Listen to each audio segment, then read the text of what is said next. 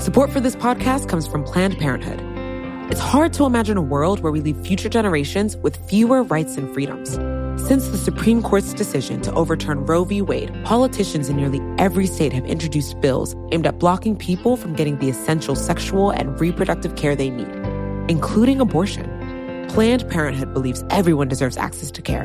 And with supporters like you, they can reclaim our rights and protect and expand access to abortion care. Visit plannedparenthood.org slash future to learn more and support their cause.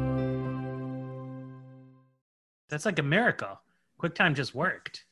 Whoa. Impossible. All right. I've never I, seen that um, before.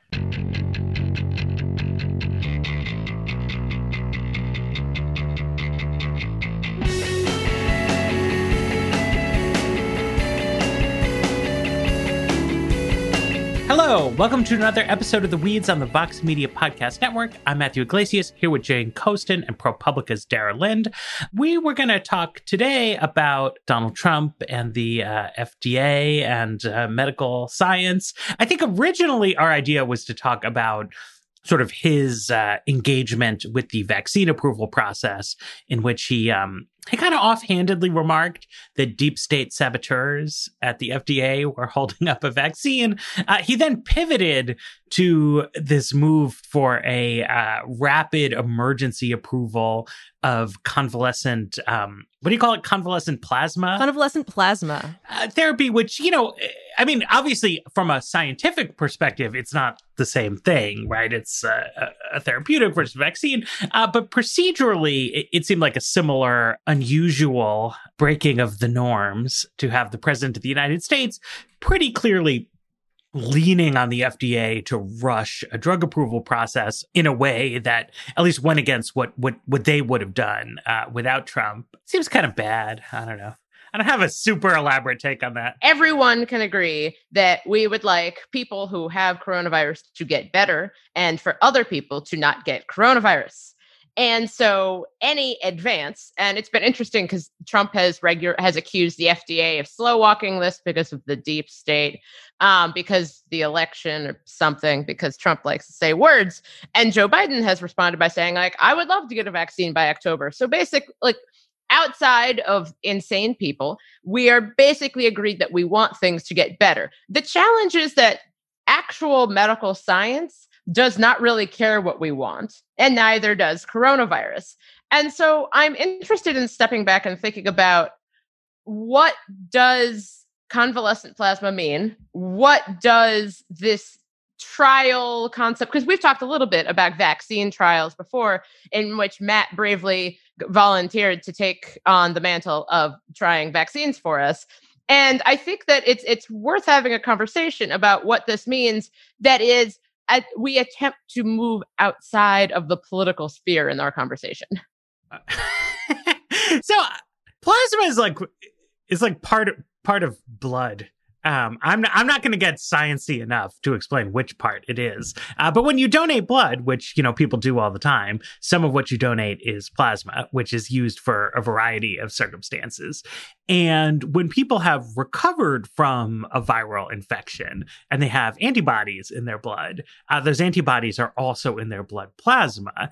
And it is clearly true that in many cases, this is an effective treatment for a viral infection, right? I mean, this is nothing about like COVID 19 or the SARS CoV 2 virus, but general principles we know. This is something that usually works. Um, we also know that it doesn't always work. So, for example, for Ebola, uh, they tried convalescent plasma therapy, and it seems to not work in that case. Um, and the science using it for, for COVID 19 is not great. I mean, you people can find some some good studies for it, but as a, you know, not a doctor, but a guy who talks on the internet a lot about studies, this is the kind of thing where like not every study says it's useful. The studies that do say it's useful find it for subgroups. Some people feel like there's p hacking of these other studies. So it's there's not like a blockbuster report and there isn't a clinical gold standard double blind kind of trial for it. So I think you're clearly in the space of like, in lieu of a clearly superior treatment, it is perfectly reasonable that doctors are trying to use this on some of their patients. But the news about it does not in fact seem to be that great and then the the regulatory question is like well what do you do in a situation like that and we we handle different things differently right like if you go to your local CVS you will find various non FDA regulated supplements that purport to boost your immune system function. My understanding is they don't work. But some people think they work. Uh, there was a time in my life when I was like really into them, you know, the, the, the vitamin C immune boosts, and like you know, I swore to God it worked. Um, and because placebo effects are real, like taking fake pills can in fact uh, help you feel better. And, and because so, like, it's not the, you know, there is not a substantial medical downside to these, and you're not asking your insurance to cover part of an extremely steep cost for them. The downside to allowing these to continue to be on the market, marketing themselves as immune boosts, is minimal. Exactly. And we have a lot of stuff like that, right? Like aromatherapy and, you know, therapeutic massage. There's just, there's this wide range of things that is not in the like narrow ambit of FDA regulated prescription drugs that some people feel works, uh, other people feel don't. And like some of it clearly doesn't work. Some of it, I do think there's some evidence for it, right? I mean, when you look at like the back pain literature where there is no like great treatment for low back pain, I think what most people though do find in that literature, uh, Julia Belluz wrote a great uh, Vox piece for us, is that like the heavy duty pharmaceuticals like really don't work um, and have serious downsides with addiction. And the stuff that see- maybe works, you know, is like not in that heavily FDA regulated category.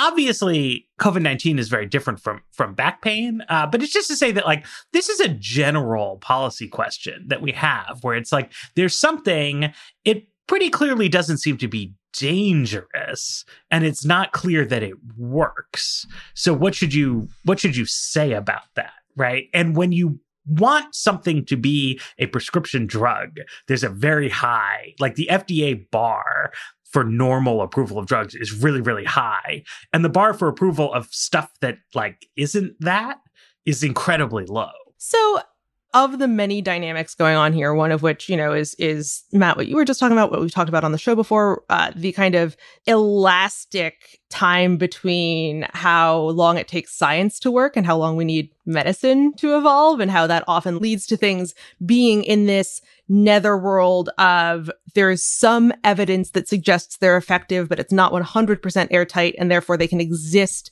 in a world of permitted but not officially endorsed.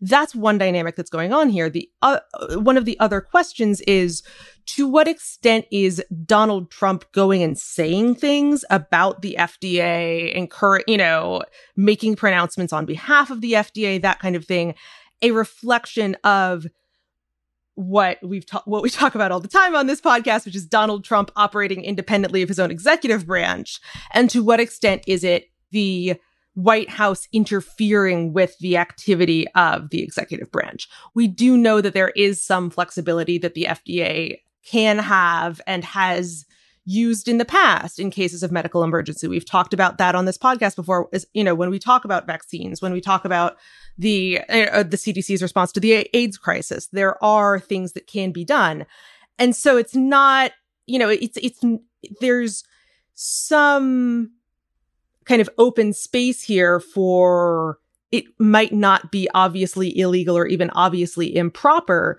to put a little bit of a fire in the belly of the approving agencies to treat this as more of an emergency with more exigent circumstances than you otherwise would. But that assumes that the Trump White House is actually like pulling the strings, which we don't know for sure. We do know Axios reported that Trump advisor Peter Navarro yelled at a bunch of relevant regulators in a White House meeting saying that they were operating on deep state time and they needed to get on Trump time. You know, we know that president has obviously been like tweeting things that are derogatory to the FDA that could make some political appointees there feel like there's something they need to produce. But we don't know for sure the extent to which the White House treats this as a policy, like a desired policy goal versus they just want to be able to say that they are doing something in the hopes that the narrative that Trump isn't doing enough on coronavirus goes away. And it's pretty common in this White House on healthcare in particular for Trump to say that these things are happening, which are either already happening or that the White House does that, you know, the executive branch doesn't then follow through with real robust policy commitments so that they can declare victory on it. They actually, you know, the first night of the RNC featured a speaker who claims to have been, have received a good, ca- a, a, therapy uh, that helped her recover from cancer thanks to the right to try law that got signed into law by President Trump, when in fact she had benefited from an off label use of a prescribed therapy before the right to try law was even signed. Like they're used to taking to taking things as wins for Trump in order to encourage the idea that Donald Trump cares about you and wants to make you feel better. So I think Are you saying worth- he he sometimes says things that that they're not they're not Exactly. true? Yeah, yeah, that- wildly. Is that the implication here? But it's also true that they take that his White House takes credit for things that are already going on and tries to spin them as Donald Trump doing a thing. So what, you know, there are questions about political involvement in the FDA approval process. There are also questions about whether the goal here is political involvement in the FDA approval process or whether the goal is for the White House to be able to say things that are just not necessarily true and have the FDA keep on keeping on.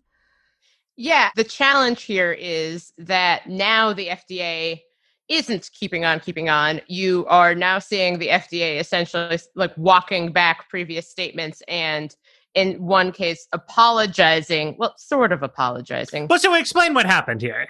So the chief of the FDA said that over the weekend, um, during a, a weekend press conference, because those are always going to go well, had said that convalescent pl- plasma had provided a dramatic benefit to coronavirus. FDA Commissioner Stephen Hahn, to be clear. And he claimed that giving plasma would help 35 out of 100 people being treated. And he, you know, the quote is a 35% improve, improvement in survival is a pretty substantial clinical benefit. What that means is, and if the data continue to pan out, 100 people who are sick with COVID 19, 35 would have been saved because of the administration of plasma. But the issue is that that number should probably have been five out of 100 or perhaps even three out of 100 because there was no control group. There, they compared people who got plasma to people who got it. They compared people who got it early to people who got it late, and between high levels of antibodies in the plasma and low ones. And so, according to the Mayo Clinic, which led the study, mortality at seven days was 11% who got a lot of antibodies to 14% who got few. So that's three out of 100. And again, it's unclear. And so then the FDA chief walked this back and essentially said that he should have, and I'll quote, he should have done a better job at that press conference explaining what the data show regarding convalescent plasma. I can assure the American people that this decision was based on sound science and data, which I, I, I don't know if you guys feel assured, but I'm, I'm feeling unassured. So I, I think this is important because, you know, if you think about the, there are several policy critiques of the FDA that the Trump administration during the transition period seemed like they were going to embrace in a potentially big way. Uh, Peter Thiel, uh, you know, who was a sort of influential Trump supporter, this is one of his big ideas, right? So his view is that the regulators take this very sort of narrow view of the cost benefit on drug approvals. And so they say, you know, if the science is unclear, the benefits of letting people use something are extremely low, and there's these various other kind of risks. So that's why we're strict, right? And Thiel's viewpoint is, well, the benefits of developing new cures are extremely high. So anything that you do to sort of lower the bar to turning promising laboratory science into a marketable drug is really, really, really good. Not because some of the individual drugs are better, but because you greatly increase the financial ROI to drug investment and you're going to have way more things down the road. Interesting discussion. I think, uh, I, I, think it's a serious point, to be frank, that the, uh, domination of the FDA by medical doctors leads them to not see like the whole the whole field of view here. The Trump administration though didn't do that right? Like whatever that may have been. They didn't change the FDA's safe and effective standard. They didn't put forward an, an idea that had been on the table, a, a, a smaller idea, but a, but I think clearly a good one, was to have mutual recognition with Europe and to just say, look, we think the European regulators, like, they're fine if you can take this medicine in Germany, you can also take it in the United States. Uh, they didn't do that. They haven't done any like systematic policy reforms at the FDA. And in fact, the FDA has continued to really slow walk the rollout of new testing ideas, right? Where they applying their sort of normal medical device standard. If somebody comes to them and they're like, okay, we've got this test and it's a little bit faster and it doesn't involve jabbing something way, way up your nose and it's a lot cheaper, but also it's worse the FDA normally looks at something like that and they they take a very dubious view of that, right? They want to approve treatments that are superior to the state of the medical mm. art. And they don't take into account those kind of other benefits, right? With something like with COVID testing, speed, cheapness, ease of use, these are all relevant variables. And you can do the math, right? If you're talking about you know, a high school trying to operate. Being able to teach to test people frequently is more important than the accuracy of the individual tests. Anyway, there's a lot of problems with the FDA, is what I'm trying to say. But if you ask a defender of the FDA's um, status quo method what they are worried about, they are worried about exactly what happened here at this press conference, which is that there's no harm in le- as far as we know in letting people use convalescent plasma there's very serious harm in tricking people into thinking that there's been a huge medical breakthrough and that this illness is now much more treatable than it is, right? Like, by the same token, there's nothing bad really about like uh, Jolly Ranchers. Uh, but if you let people run around saying that Jolly Ranchers cure lung cancer, it's not that lung cancer patients eating Jolly Ranchers would be bad. It's that way more people might start smoking. And so it's like important to not let like wrong claims about medical treatments get out in the atmosphere. And that's clearly what Trump is trying to do here, right? He's he's acting like a, a snake oil salesman who is telling people that there's been this incredible medical breakthrough when there just hasn't been. Right. This kind of for me gets back to the question of whether the danger here is the is what's happening behind closed doors or whether the danger is the bully pulpit itself, right? Because that is reminiscent more than anything of Trump just riffing on the potential therapeutic uses of bleach and sunlight, which was so obviously uh beyond the pale for, you know, the manufacturers of household bleach products, for example, that there was a kind of counter wave of correct information and which might have had, might have been minimized in the potential like downsides by the fact that people are familiar with bleach and sunlight, that it, th- those are, those are common substances that don't seem like, you know, medical magic. Uh, whereas something like convalescent plasma may sound, you know, may sound much fancier and therefore more likely to cure you. But he didn't need to go through the FDA for all of that. And it seems that the combination of a president who appears to deeply psychologically want all of this to be over and who is allowing that to overhype uh, any potential breakthrough or benefit or cure, especially if it goes against the conventional wisdom of no, you just have to wear a mask and you know, refrain from some types of poten- of, of economic activity. And a an existing lack of confidence in this in the strength of scientific communication. And I, I I think that there are very few people who are simultaneously super gung ho about Donald Trump and super aware of the problems that the CDC and other government and you know p- public institutions had with messaging around masks in the early days of the pandemic or you know some of the messaging around the relative transmission of droplets versus how long it could last on surfaces what we're now seeing with some kind of with with a slight correction in what appeared to be conventional wisdom that children weren't necessarily vectors for the coronavirus. There have been enough problems with the scientific community's ability to communicate both like the complexity of what safety precautions mean and who might need them and the difference between uncertainty and unknowability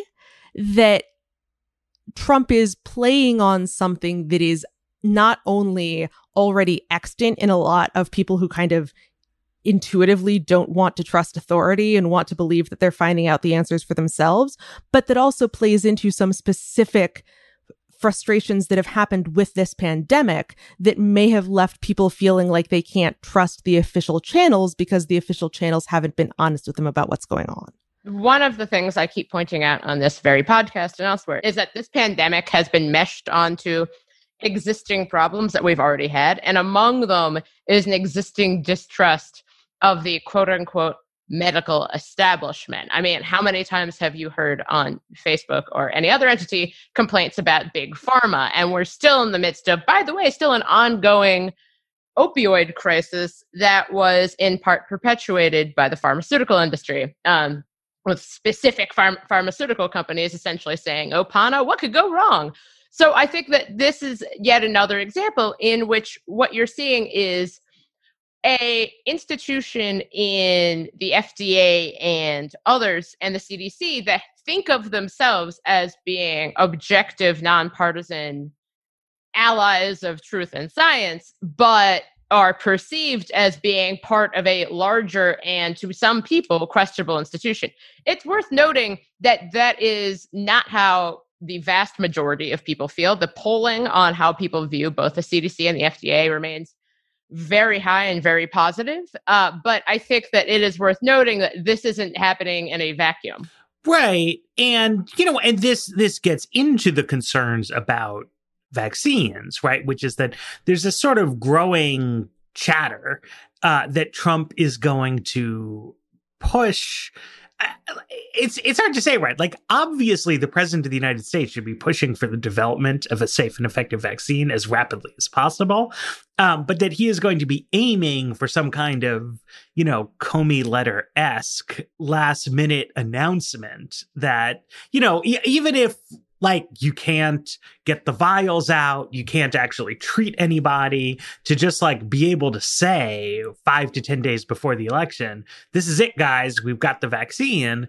Um, and there's incredible pushback. I mean so something that that occurred to me uh, a few weeks ago was I thought to myself, okay, before you can do phase three clinical trials of a vaccine, uh, you have to do basically the same thing in monkeys you know, uh, that's just how it works. So I was asking some people, like, how often does a vaccine that works in monkeys fail in humans?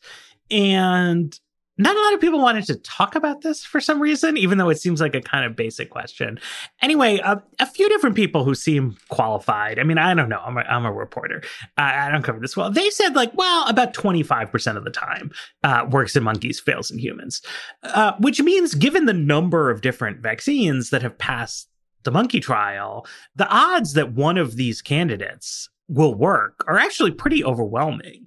And this made me feel really happy and sort of made me wonder why the authorities are not like saying this more clearly that like there's a lot of uncertainty about each of the like eight promising candidates, but it would be really weird honestly, um, uh, for one of them to not pan out, uh, which I think would be the kind of like happy story Trump wants, um, but he doesn't. I don't know do do the research on that level.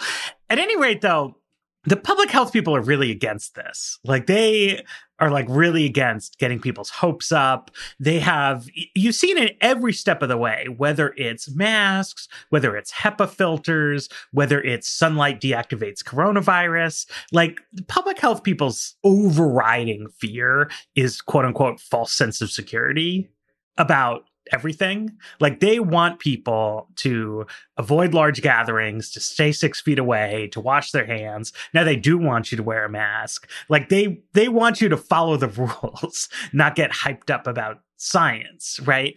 Uh, which I think sometimes leads them to actually downplay like actual scientific information, but then really does open the door for opportunists to just kind of like flood in with like completely fake ideas because it's just such a natural question for people to want to know, right? Is like, what are smart, well informed scientists like best guess? What, what is not guess, but like what, like what's their, to the best of their knowledge, like how are we proceeding on this? And as far as I can tell, like the news is actually pretty good, but I feel like the dominant sort of like overt message that people have been getting is kind of bleak. There's a lot of like, vaccine might not give you lifelong immunity. It'll be really hard to distribute. And like all that stuff is true. And it's because they're trying to get people to like work on the issues which which i understand um and, and, there's like so many cases where like political activists don't want to talk about good news on their issue for the same kind of reason um but it's it, it's a weird situation where you know Trump could do something very abusive, but Trump could even do something like one of the biggest Trump moves is like like what he did with with NAFTA, where like it was sort of nothing, but he like did this whole dog and pony show about it. And to the extent that he has any like go to governance moves, it's probably that one. And, you know, I mean, I do think people are right to sort of have their eye on it, but I also don't know exactly like what is the level of concern there, um, which is different from if everyone starts injecting themselves with bleach, like th- there's an obvious harm. Yeah. I think that you're right that there's a reluctance to talk about good news or take the win. But I also do wonder in this particular context how much of that is just that. So there was an obvious positive public health impact in the very early phases of the pandemic when a lot of individual Americans and business owners, et cetera, you know, state and local officials took it upon themselves to restrict their movement and their interaction with others because they were getting the message that there was a massive public health threat and that if everything just calmed down for a second, we would build the time to you know, we would create the time to build out the infrastructure. And then that time wasn't used. And there was an obvious negative public health impact to people just getting exhausted and feeling like they had done their part and that it was time for them to shift tactics. So I do think that there's a valid concern right now about what happens if we tell people to expect good news on a certain timeline and then it doesn't materialize. But you're right that it's not that it, it doesn't it doesn't really help things to have a i mean obviously to have like whether you trust Anthony Fauci dependent on whether on what your pre-existing opinion is on Donald on Donald Trump, but also to have the idea that to be serious about the science means to be pessimistic about the timeline for a vaccine and to be patriotic means to be optimistic about the timeline for a vaccine. Hopefully there's a better answer here. I don't think it's going to materialize in the next few months, but it's certainly something to be cognizant of as an individual news consumer that like are you reacting to n- science news or economy news because you're worried about the potential knock-on effects for your pre- preferred candidate in November or are you absorbing it as a piece of information that might make you reassess some of your assessments of what's likely to happen down the road? Yeah, coronavirus appears to be an illness which you can get more than once based on most recent information we have. But again, even using that information, as we've discussed, as we've written on the mask debate, where masks were bad, now they're good, where we've talked about social distancing, where we've talked about whether it's singing or going to an orchestra because of the instruments. So much of this is based on the information that we have as of 1039 on Tuesday, August 25th. So, with that said, the information we have right now seems to indicate that coronavirus, eh, the COVID 19, is something that is going to, as we've seen in countries that have quote unquote, you know, quote unquote, beat it, that when it comes back, it still returns and still in those countries has necessitated lockdown measures. And so I think that in part what we're witnessing is the culmination of a scientific establishment that is responding poorly to political pressure, a political environment that is more distrustful of the scientific establishment than ever before, and an illness that is one not entirely distinct enough to become an isolated threat that we can think of as either being a specifically bad disease or as we've seen before with HIV AIDS happening to quote unquote specifically bad people. It is an illness that appears to target people generally over the age of 55, though people who are younger have gotten it, as we've seen in college football programs. It also can potentially contribute to some heart ailments. But it is something that appears to be something that we are we are going to continue to see it.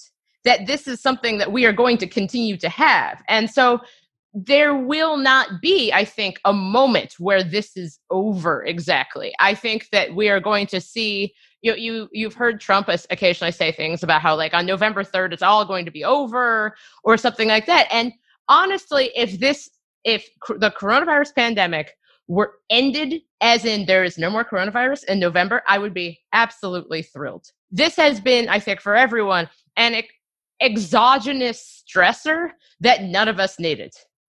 Absolutely none of us. And yet, I think that what we're coming to terms with, and what I think the scientific establishment is coming to terms with, is that there has to be a better means of making the science applicable to the people who are attempting to make the science work for them that the idea of what this looks like, you know, what we've seen, for instance, there's been a resurgence of cases in Hawaii because Hawaii appears to have done, in my view, the stupidest possible thing, which is to permit indoor dining and events, but a bar people from going to parks, which again, it's Hawaii. So I think more people should be outdoors, but they're seeing a resurgence of cases. And so you're seeing the wonders of federalism in some part, but you're also seeing that people are attempting to take science scientific information, but mesh it onto their existing lives. They're trying to mesh it onto, well, I still need to take the metro. I still need to go to work. I still need to go outside. My daughter still needs to go to daycare. My kid still needs to go to college, which is the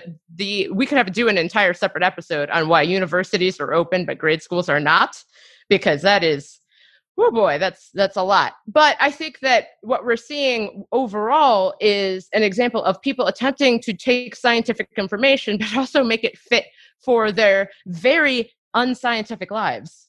Well, and I mean, specifically with, uh, I think a lot of the examples you were raising there is you're just seeing sort of political clout and fiscal issues, you know, intersecting and, and overriding what a sort of science based uh, thing would be I I believe like Hawaii is allowing like fee generating outdoor activities, but not you know it's it's like they there, there's I, I went to the beach uh, last weekend. I drove to the state park in Maryland. We paid five dollars to park, and then like me and my son, like we were just there for hours and hours and hours, not doing anything to quote unquote like boost the economy. Uh, then there were other people like having lunch at Le Diplomate uh, around the corner from my block, like paying taxes, supporting uh, waiters with tips, you know, blah blah blah. And so, and and in normal circumstances, like I I would valorize that. I I hate going outside. I'm I am all for keeping keeping the economy rolling, but it's just it's like the public health imperative and the you see it too with colleges and, and grade schools, right? It's like the um the colleges need tuition money, whereas for public schools, it's cheaper to not operate them. So, you know, you can do it there.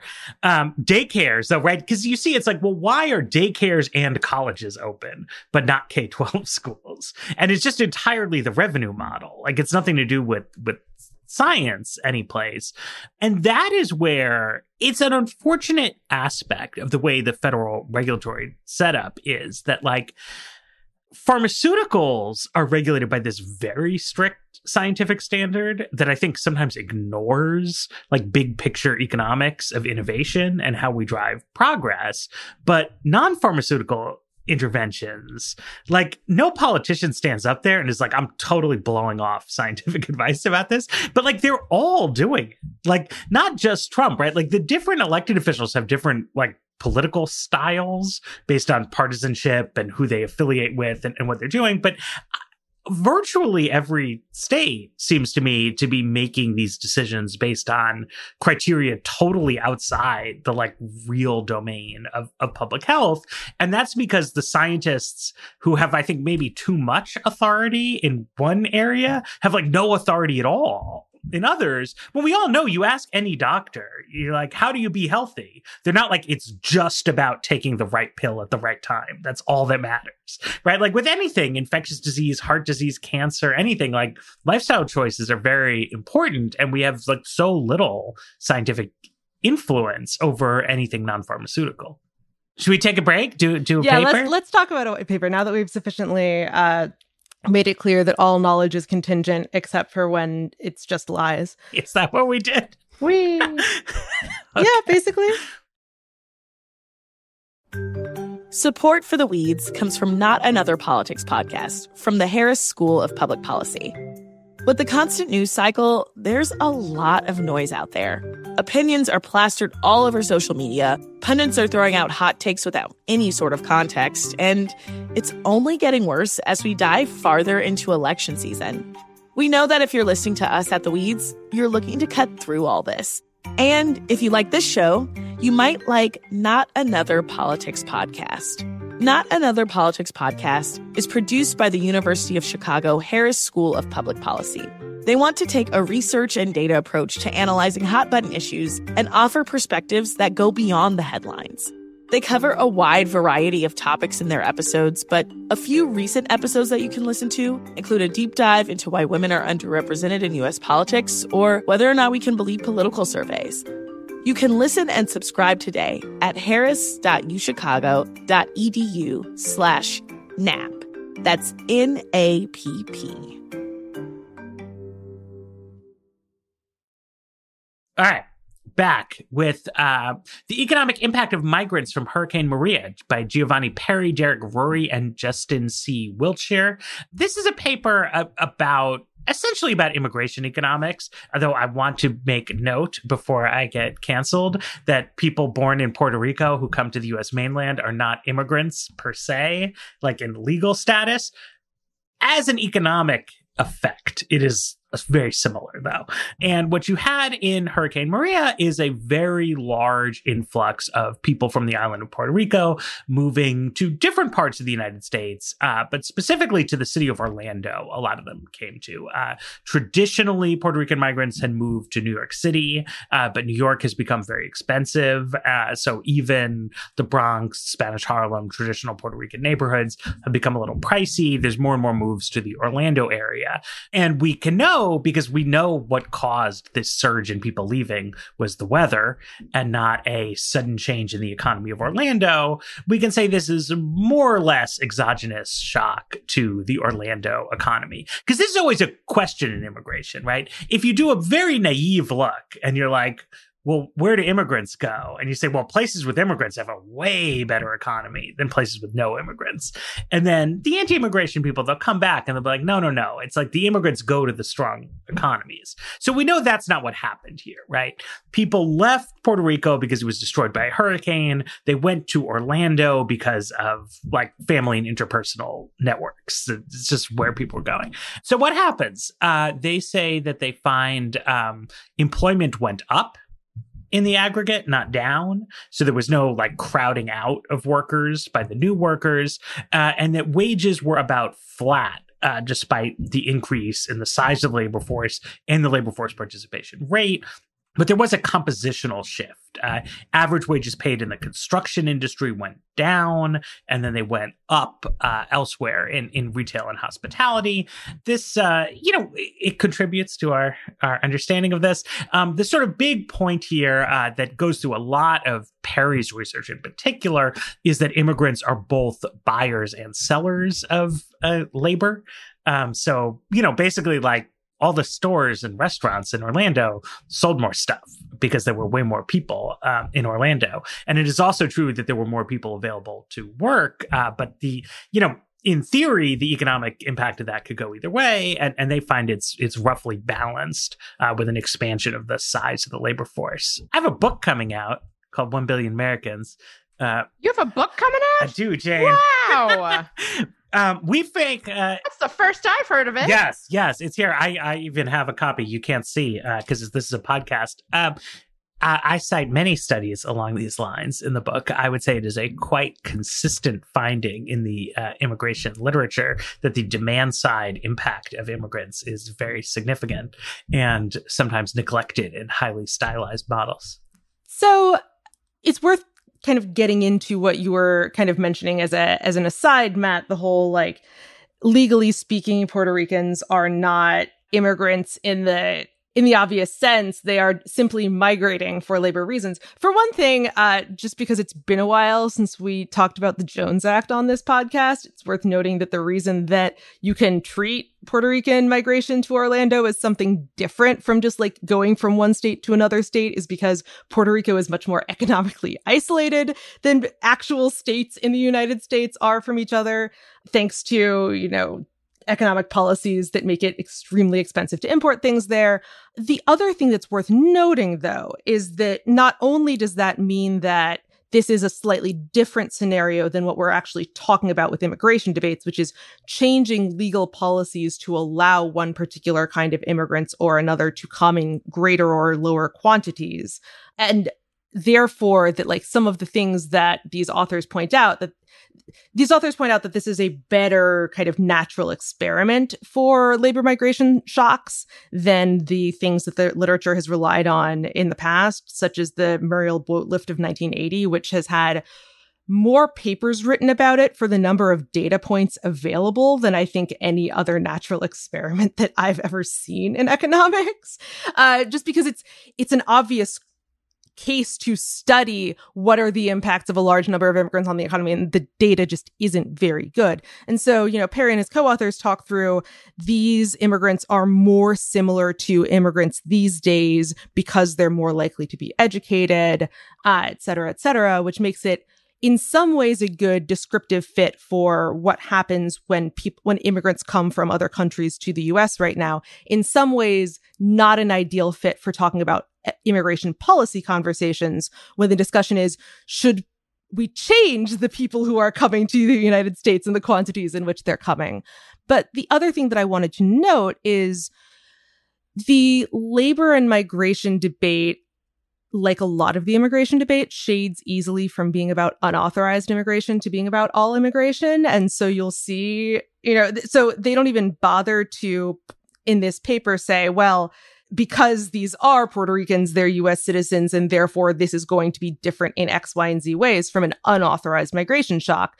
Uh, because the debate generally goes from, well, unauthorized immigrants will make it harder for Americans to get jobs to, well, immigrants will make it harder for Americans to get jobs. But there is one sense in which unauthorized migration in particular would have a different impact, which is that if you assume that unauthorized immigrants are going to be paid under the table, they might not necessarily be paid minimum wage jobs and or be paid minimum wage. And therefore the crowding effect on US workers would be different than if the question is, do you hire a Puerto Rican US citizen for minimum wage or do you hire a native born US citizen for minimum wage? And so that is something that you know, in theory is a different question than the one this paper answers. It's just that in the economics literature, as in the broader debate, it's rare that you actually see someone consistently talking about the impact of unauthorized immigrants on the labor force rather than just immigrants more broadly.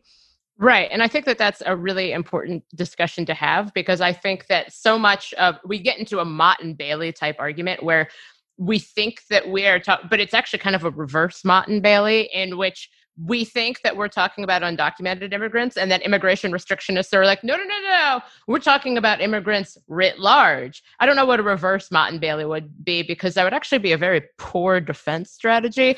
But nevertheless, Bail and I think Motley. it's, yes, it would be a Bale and Motley. But um, I do think that that is a worthwhile conversation to have here because I think that there's the politicization understandable understandably so has changed what the immigration debate looks like but it's papers like this that are particularly helpful in narrowing down what we are actually discussing we are t- discussing not just immigration but migration within even within kind of the american totality so to speak Well, and we're discussing. I mean, you know, I I I, I was joking that I, I I don't promote my book enough, um, but but genuinely, right? That you know, immigration and you know, interregional migration and various other things, they're all subsets of like a larger phenomenon of trying to understand the economics of population dynamics, right?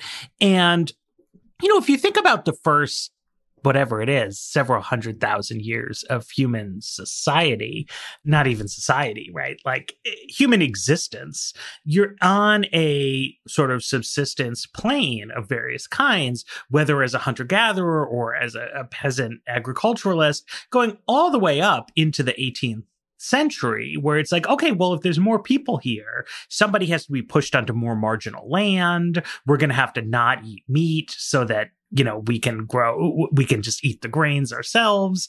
Um, and it's very deeply embedded in the human psyche to think look if there's more people here there's going to be less stuff to go around. So we really really need to worry about that. And you know what you see in these studies is that like as is often the case when you take a more um uh, scholarly view of things, they're things are not exactly as your intuitions might make them out to be that we mostly work in service provision. And so the existence of other people creates bigger deeper markets right? Like i mean i think about this podcast all the time right? Like it's a great show. You know i love it. It, it works. Uh, we sell ads in part because we're all so amazing. Um, but also if we lived in the three of us with all our exact same talents if we lived in finland and we were trying to do this in finnish it just it wouldn't work because it's like a nichey show right and if you take the finnish language community and then try to make a podcast for a subset of it you've got like four people and there's no there's no podcast, right? In America, because there's like a lot of people and because many foreign people also speak English, it's like do podcasts in English is a rich business opportunity uh, that doesn't exist otherwise. And and there's something similar about Orlando, right? Like the less rinky dink Orlando becomes, the more you can do. It's not just like, well, this is short term paper. So it's like, well, you have more customers for your restaurant. But it's like you could have more different kinds of restaurants. Like big cities have weirder small businesses in them uh, because there's more people. And so thing things can work there and you build a more sort of dynamic society. And this is obviously not like what people are talking about when they worry about, you know, child migrants or refugees from Somalia or H 1B workers or whatever else. People have lots of anxieties. Um, but they do like to anchor their anxieties in the idea that, like, objectively, this is going to be bad, not just I don't like it. And so I think it's important to, you know, illustrate that, like, yeah, like, what if a bunch of people from Puerto Rico suddenly move to your city because of a hurricane? And, like, it's fine.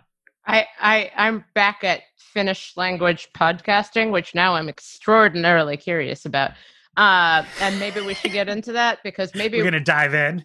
Just really laser focus on the Finnish audience that I think would be very receptive to our discussions. Um, yeah, I think that it's it's interesting thinking about how this how the nationalization of po- political issues is sometimes helpful and sometimes really helps people elide what's actually going on in specific communities. And I think about this a lot with conversations. I know Matt has written extensively on this about Cuban Americans in Florida and how the entire, I mean, I'm actually working on something on this, but the idea of like what appeals to Cuban American voters in Florida and what appeals to Mexican American voters in Texas and what appeals to Guatemalan American voters in Michigan are all three extraordinarily different things. But the nationalization of politics means that we're just like the Latino vote, as if that's just like everybody thinks the same. Um, but so and then this, not, that's not even getting into the question of generational divides among Cubans or the extent to which Yeah. Venezuelans in South Florida are a comparable block. Yeah.